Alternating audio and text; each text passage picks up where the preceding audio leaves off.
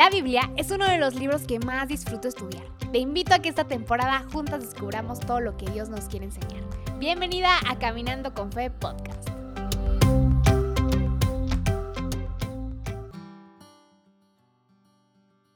Hola amigas, ¿cómo están? Bienvenidas a este tercer devocional. No es nuestro tercer episodio, ya llevamos 10, si no mal recuerdo, este es el onceavo. ¡Wow! ¡Qué emoción!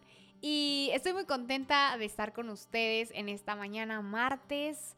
Ya saben que todos los devocionales salen los martes a las seis y media de la mañana, por eso de las que van a trabajar, se levantan temprano a hacer devocional. Bueno, esa es mi meta. Es mi meta y mi compromiso y ahí voy. Ahí voy lográndolo. Yo sé que muchas también lo escuchan por la tarde-noche y en la noche, también yo lo sé. Entonces un saludo a todas ustedes, mujeres que están buscando cómo crecer más en Dios, que están buscando cómo poder crear un hábito de lectura, que yo sé que no siempre es muy sencillo, yo sé que siempre hay cosas que nos distraen o cuesta trabajo, pero felicidades por estar aquí, tomarte ese tiempo.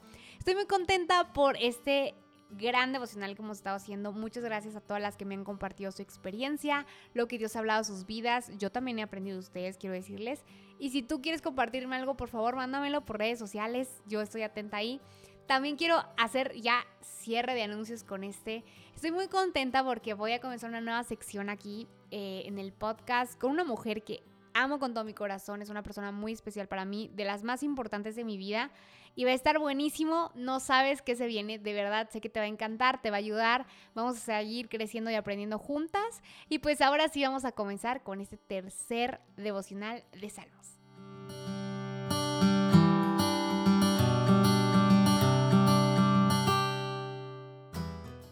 Bueno, ya para entrar en tema, ya para entrar en lectura, ya sabes que a mí me encanta que tú también tengas tu Biblia ahí, eh, si escribes a mano en iPad o en computadora también, apaga las notificaciones del celular, de verdad, es un gran favor que te pido porque sé que este tiempo va a ser algo padrísimo y, y yo creo que Dios te va a hablar, Dios te va a hablar, Padre, entonces pues hay que dedicarnos ya, si estamos aquí hay que hacerlo. También si tienes cafecito, té en mano, no sé lo que tengas, pero vamos a comenzar. Y yo estoy muy feliz por estos dos primeros capítulos que estuvimos leyendo. Quiero decirte que el mío es el favorito por el momento, es el número uno. Viene uno de mis versículos favoritos, que es el, uh, el 3, que dice, son como árboles plantados a la orilla de un río que siempre dan fruto en su tiempo, sus hojas nunca se marchitan y prosperan en todo lo que hacen. Y yo te hice una pregunta la semana pasada y era ¿con qué tipo de hombre te identificas? Vimos que el primero es el hombre perfecto o es un paralelismo de Jesús acerca de cómo él era. Y el número dos es, llamémosle así, la caída, ¿verdad? Vemos cómo aquí David está compartiendo acerca de intereses propios, de gente que busca ser libre de lo que o se sienten esclavos de las reglas de Dios, etc. Es un capítulo muy fuerte, ¿cierto? Y lo puedes escuchar también si no lo has hecho. Pero esta pregunta que hicimos, siento que tenemos un poco de, de ambas partes. De esa necesidad a veces de querer hacer las cosas como nosotros queremos hacerlas, sin meter a Dios, sin preguntarle o sin hacer su voluntad. Pero también esta otra parte de buscar que Dios nos, nos ayude, que nos dé sabiduría para no andar con las personas incorrectas, para no escuchar consejos, etc. Yo siento que es muy interesante porque al mismo tiempo podemos ver que sí tenemos ambas partes, pero Dios sigue siendo Dios en nosotras. Y, y así vamos a comenzar Salmo 3. Yo estoy impactada con esta, cuando estaba leyendo esta historia, siento que es algo que lastimó mi corazón indirectamente es algo que vivimos, no solamente David lo vivió, muchos de nosotros creo que lo vivimos día con día, mm, quizá en temporadas más cortas, más largas, quizá no con los mismos personajes que vamos a ver, pero sí es algo que hemos experimentado.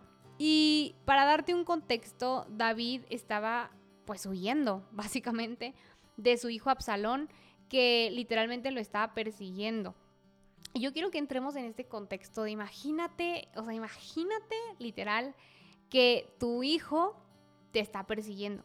Su propio hijo estaba liderando una rebelión así cañona contra él. Muchos de sus amigos, de sus asociados eh, del pasado, lo abandonaron y se unieron a, a su hijo. Y David estaba básicamente solo. Él estaba solo, él estaba huyendo, él estaba no sé cómo no sé cómo se sentía en ese momento, pero él se sentía, imagínate, traicionado, se sentía triste, se sentía solo. Y como vemos en el primer versículo de este capítulo 3, yo te lo voy a leer en la versión NTV, y dice así, Oh Señor, tengo tantos enemigos, son muchos los que están en mi contra. Son tantos los que dicen, Dios no lo rescatará. Y eso me llama mucho la atención, porque yo sé que quizá tú y yo hemos estado en un punto así, ¿cierto? En donde sentimos que son muchos los que nos atacan, son muchos los que hablan de nosotros, son muchos los que levantan falsos en nuestra contra, o dicen o hacen o deshacen y nos incluyen en eso. Y algo fuerte es que sí, también afirman cosas, y ya sea que nosotros hemos estado en la posición de David, o nosotros hemos literalmente hablado de una persona de esta forma. Digo, Digo todos porque a todos nos ha pasado y todos hemos cometido ese error, pero parece ese tiempo para que también reflexionemos y aprendamos. Y yo sé que quizá a mí algo que, me, que, he visto como un común denominador es que hay gente que a veces no sé si te has dado cuenta, ya no cuenta como sus cosas positivas con las personas. O sea, ya no es como que le pasa un milagro o Dios está haciendo algo y, y puedes contarlo con libertad. ¿No te ha pasado? Seguro sí, porque yo he visto que muchas personas ya lo que hace Dios es como que le cuenta solamente a ciertas personas, etc. Y siento que el común denominador es que en vez de que tú cuentes algo para incrementar la fe en otra persona, esa persona lo toma como, o sea, pero ¿por qué a ti Dios te lo dio primero que a mí? O sea, yo pedí como algo similar y pues yo no veo que Dios lo está haciendo en mí, pero sí en ti, pero que te... Y entonces comienza esta incomodidad, ¿verdad? De poder compartirlo. Y yo siento que en este punto David se sentía de esa forma. O sea, imagínate que tú has levantado un pueblo que literalmente Dios estaba moviéndose demasiado fuerte. O imagínate que tú ya eres victoriosa sobre una enfermedad, sobre una situación. Y de repente la gente dice, Dios no la va a proveer. Dios no te va a ayudar, Dios no te, no te escucha, Dios no te quiere, Dios Dios se olvidó de ti, mira lo que has hecho. Entonces comienzan a juzgarte de esa forma. Y esto me llamó mucho la atención. Pero ¿sabes qué me llamó más la atención después? Que David se levantó con una autoridad. Quiero antes hacer un pequeño paréntesis aquí. Y es que aquí podemos ver que dice Selah. Después de algunos versículos en Salmos, vamos a encontrar la palabra Selah muchas veces. Está 74 veces en el Antiguo Testamento. Y Selah también puede, eh, bueno, Selah es el latín de silencio o de interludio. En mi caso viene interludio en la Biblia. Y esto significa un silencio, em, se dice que musical, ¿sabes? O sea, sabemos que los salmos fueron creados como para, fueron escritos pues para ser acompañados por una orquesta, etc. Entonces, estos silencios son para poder marcar esa pausa. Ahora, yo quiero que también los apliquemos pues en la vida, o sea, son silencios en donde necesitamos reflexionar, pensar, calibrar nuestro corazón, volver a escuchar a Dios. Y aquí me llama mucho la atención porque en el primer versículo David estaba diciendo esto que leímos y luego hay un pequeño silencio. Y después vemos cómo cambia su forma de pensar y empieza a decir en el versículo 3, pero tú, oh Señor, eres un escudo que me rodea. Eres mi gloria, el que sostiene mi cabeza en lo alto. Sabemos cómo en este pequeño momentos de silencio, David realmente escuchó quién era ante Dios y pudo decirlo con autoridad, lo pudo declarar. Y a mí me encanta, yo sé que ya en Efesios puedes eh, estudiar acerca de la armadura de Dios, nos lo enseñan en la, en la escuela dominicana, si tú no has ido, en la escuela dominical, perdón, si tú no has sido, pues bueno, cuando eres pequeño, normalmente en las iglesias te llevan ahí para que tú vayas aprendiendo. Y existen seis cosas muy importantes. La primera es el casco de la salvación, la espada del Espíritu, el cinturón de la verdad, el Evangelio de la paz, la coraza de justicia y tenemos el escudo de la fe. Y para mí siento que, bueno, no, no, es de los más importantes, quizá para otra persona, pero para mí es de los más importantes. O sea, para mí el escudo de la fe es como que sin un escudo, ya sabes, un guerrero no puede pelear. O sea, sin un escudo un guerrero no se puede enfrentar porque está demasiado vulnerable para el enemigo. Sin un escudo un guerrero no se puede defender. sin un escudo, un guerrero no puede seguir avanzando. ¿Por qué? Porque lo pueden atacar. Y algo que me llama mucho la atención también es que el escudo te cubre el corazón y si lo levantas te cubre la mente y si lo levantas y si lo bajas también te puede cubrir tus pies, tu caminar. Entonces, a mí me llamó tanto la atención que David afirmara esta verdad, que era, eres un escudo que me rodea. O sea, no solamente yo lo tengo en mi mano y, y me cubro de ciertas situaciones, sino que tú me rodeas. Eres la fe que me rodea. Y también pienso que es muy importante porque la fe es todo para un creyente. Cuando nosotros nos sentimos atacados muchas veces, si nos ponemos a pensar por qué estoy pensando así, por qué me estoy sintiendo de esta forma, es porque nos estamos como que distrayendo. Nuestra fe está bajando, nuestra fe está haciendo, quizá no le estamos nutriendo tanto, no estamos estudiando tanto. Y no es de estudiar, pero la fe viene por el oír y, el oír viene por la palabra, ¿cierto? Entonces nosotros tenemos que estar en constante comunión, tanto con Dios, con el Espíritu Santo, que podamos escuchar, nutrirnos, incluso escuchar a otras personas para incrementar nuestra fe. Y eso es. Entonces, esto es muy fuerte, pero tú, oh Señor, eres un escudo que me rodea. O sea, David sabía en quién estaba su confianza, en quién lo estaba cuidando. Más adelante dice, eres mi gloria, el que, el que sostiene mi cabeza en lo alto. Aquí hay dos cosas fascinantes y la primera es que dice, eres mi gloria. Y la palabra en latín gloria significa honor, grandeza, felicidad y gracia. O sea, eres mi felicidad, eres mi grandeza, eres mi gracia, eres mi honor. Y después dice, el que sostiene mi cabeza en lo alto. Y ayer puse una imagen acerca de esto en nuestro Instagram de Caminando con Fe, donde estaba hablando acerca de de justo esto, ¿no? De que Él es el que sostiene nuestra cabeza en lo alto. O sea, levanta tu cabeza, no importa lo que hayas hecho, tu situación, el cómo te sientas, si te sientes bien o mal, si no sabes hacia dónde ir. No importa la situación, Él levanta tu cabeza. Porque Él es tu protector. Y me encanta porque yo le puse así. Dios es tu protector, el que levanta tu cabeza y abraza tu corazón. Porque yo me imagino esta escena cuando es como si, no sé, levantan la cabeza y abrazan y te abrazan, abrazan tu corazón.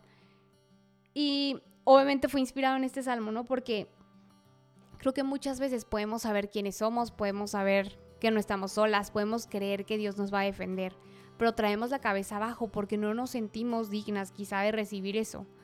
Y David, David lo creía y lo confirmaba porque él sabía quién era su papá. Más adelante, en el 4, que es algo que me encanta, creo que es mi favorito en este capítulo, es el versículo 4 que dice, clamé al Señor y Él me respondió desde su monte santo. A mí me impacta que lo está diciendo, o sea, está diciendo, yo clamé a Dios, yo hablé con Dios, le dije a Dios y Él me respondió. O sea, no está diciendo, Dios, te estoy diciendo esto, o quiero hablarte, o quiero hablar contigo, quiero decirte, Él está diciendo, yo ya lo hice, yo clamé a Dios y Dios me respondió. Y lo que sigue vuelve a ser increíble, porque ¿qué creen? Después del clamé al Señor y Él me respondió desde su monte santo, viene otro silencio, otro interludio. Y después podemos ver qué pasa con David, que está increíble. Y dice, me acosté y dormí, pero me desperté a salvo, porque el Señor me cuidaba. No tengo miedo a los diez mil enemigos que me rodean por todas partes. O sea, ¿qué está diciendo David? Yo me acosté confiado en que no iba a pasar nada en absoluto. Yo, si lo podemos en otra situación, dice, yo pasé esa situación confiado, yo sabía que Dios lo iba a hacer. Yo no hice nada por mi propia cuenta porque sabía que Dios lo iba a hacer. Yo confié en Dios y Él lo hizo. Y luego dice, no tengo miedo a los 10.000 enemigos que me rodean por todas partes. ¿Cuántas veces no nos hemos sentido de esa forma? Rodeadas por situaciones, por personas, por momentos, incluso por enfermedades, que nos sentimos de verdad rodeados. Y me acuerdo mucho de esta canción, la canción de Rodeado. Es una canción que yo me acuerdo que la... Cuando toda mi familia estuvo en COVID y vivimos una situación bastante compleja, yo me acuerdo mucho de esta canción porque realmente era algo que vibraba en mi corazón a la hora de cantarla y de declararla. Y si tú puedes escucharla, estaría increíble. Pero hay algo que me encanta, que me parece que es el segundo verso, que dice, bueno, el primer verso dice, tú preparas una mesa para mí en presencia de quien viene contra mí. Derramaste tu sangre carmesí, así peleó mis batallas. Dice, en el valle sé que no me dejarás, tu bondad y amor me seguirán. Hoy mis armas son alabar y agradecer, así peleó mis batallas. Y creo que tú has vencido, levantaré mi voz por lo que has hecho Dios. Así peleó mis batallas y así se repite. Y, y esta parte del puente dice, aunque veo que estoy rodeado, estoy rodeado por ti. Aunque veo que estoy rodeado, estoy rodeado por ti. Y es justo esta parte donde dice, donde dice David, me rodean por todas partes, mis enemigos me rodean por todas partes. Y es justo eso, o sea, pero me encanta porque dice, no tengo miedo a los 10.000 que me rodean. O sea, David sabía, ok, están aquí 10.000 que me rodean, o puede que fueron más, no sabemos, pero aquí hay gente que me rodea y yo no tengo miedo porque si hay 10.000, entonces Dios es mucho más que eso. David sabía que Dios era más que un número de personas que lo querían atacar, era más que una crítica, era más que, que la forma de vivir que llevaba, era más que todo lo que te puede decir que no porque Dios era más que todo eso, todo lo grande, difícil, complicado que pueda existir en tu vida. Dios es más grande que eso. Y me fascina porque en el 7 dice, levántate, oh Señor, rescátame, Dios mío, abofetea a todos mis enemigos y destroza los, dientes de los malvados.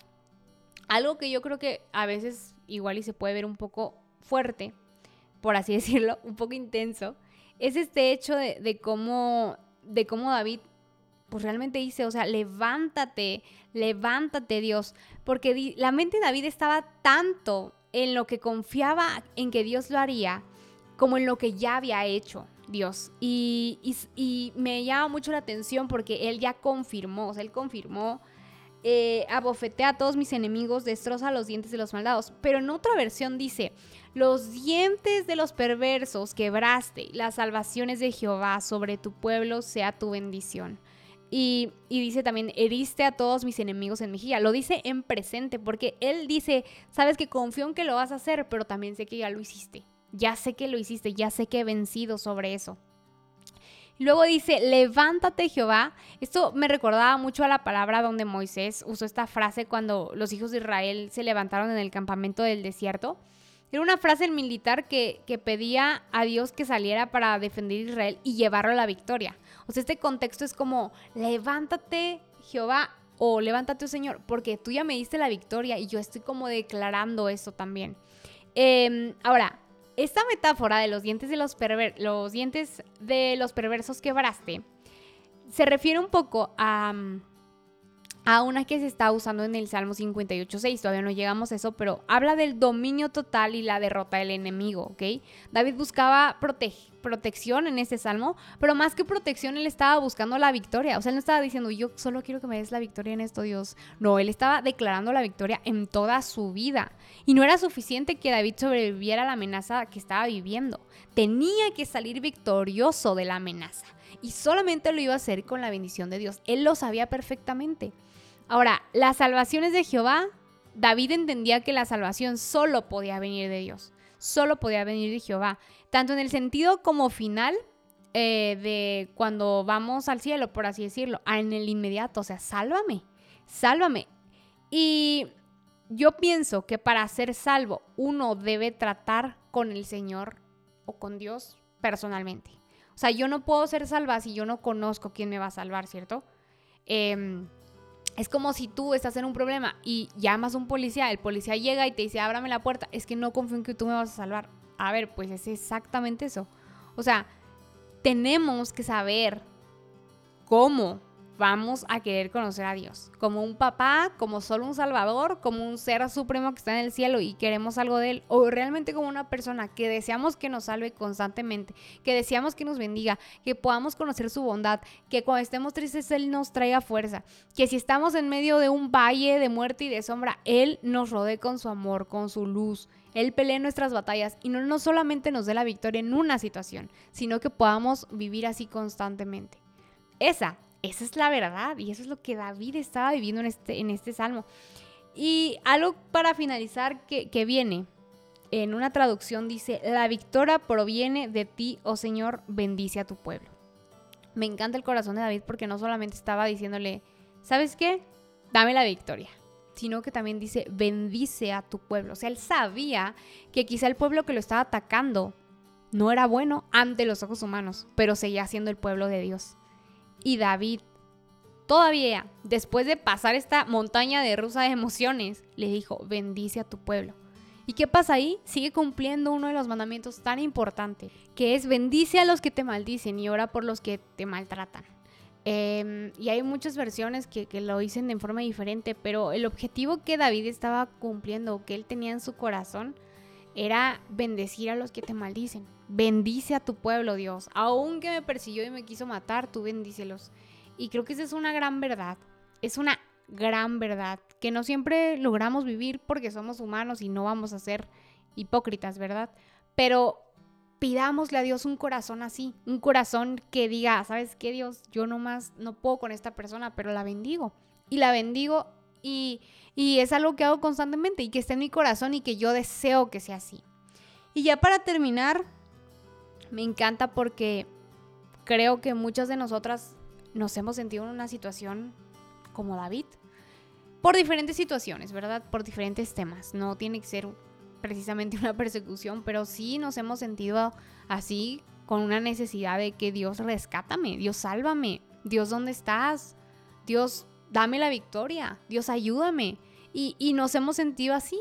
Pero al mismo tiempo creo que en todo este capítulo podemos ver un David tranquilo. A pesar de todo, tenía paz. Y la paz no significa no tener problemas, no significa tener una vida perfecta, porque nadie la tiene. Pero la paz me gusta mucho cómo la, la describen aquí, que es bienestar material y espiritual pleno. Y justamente creo que es eso, saber que nuestro espíritu va a estar pleno, que va a estar consciente de quién es Dios, porque vamos a llegar a un grado de conocerlo tanto que vamos a saber que Dios es más grande que cualquier otra cosa que pueda rodearnos, que cualquier otra cosa que pueda quitarnos ese sentimiento de paz.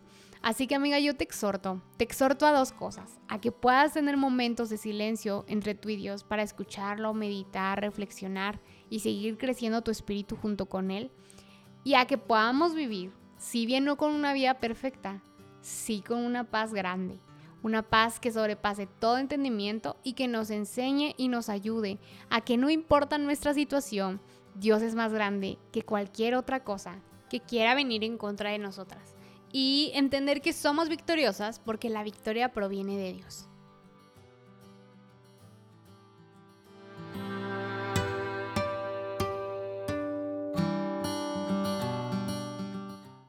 Amiga, no sé tú, pero para mí este tiempo fue realmente gasolina para el corazón. Eh, Dios habló varias cosas a mi vida en lo personal y, y estoy segura que también hizo algo en la tuya.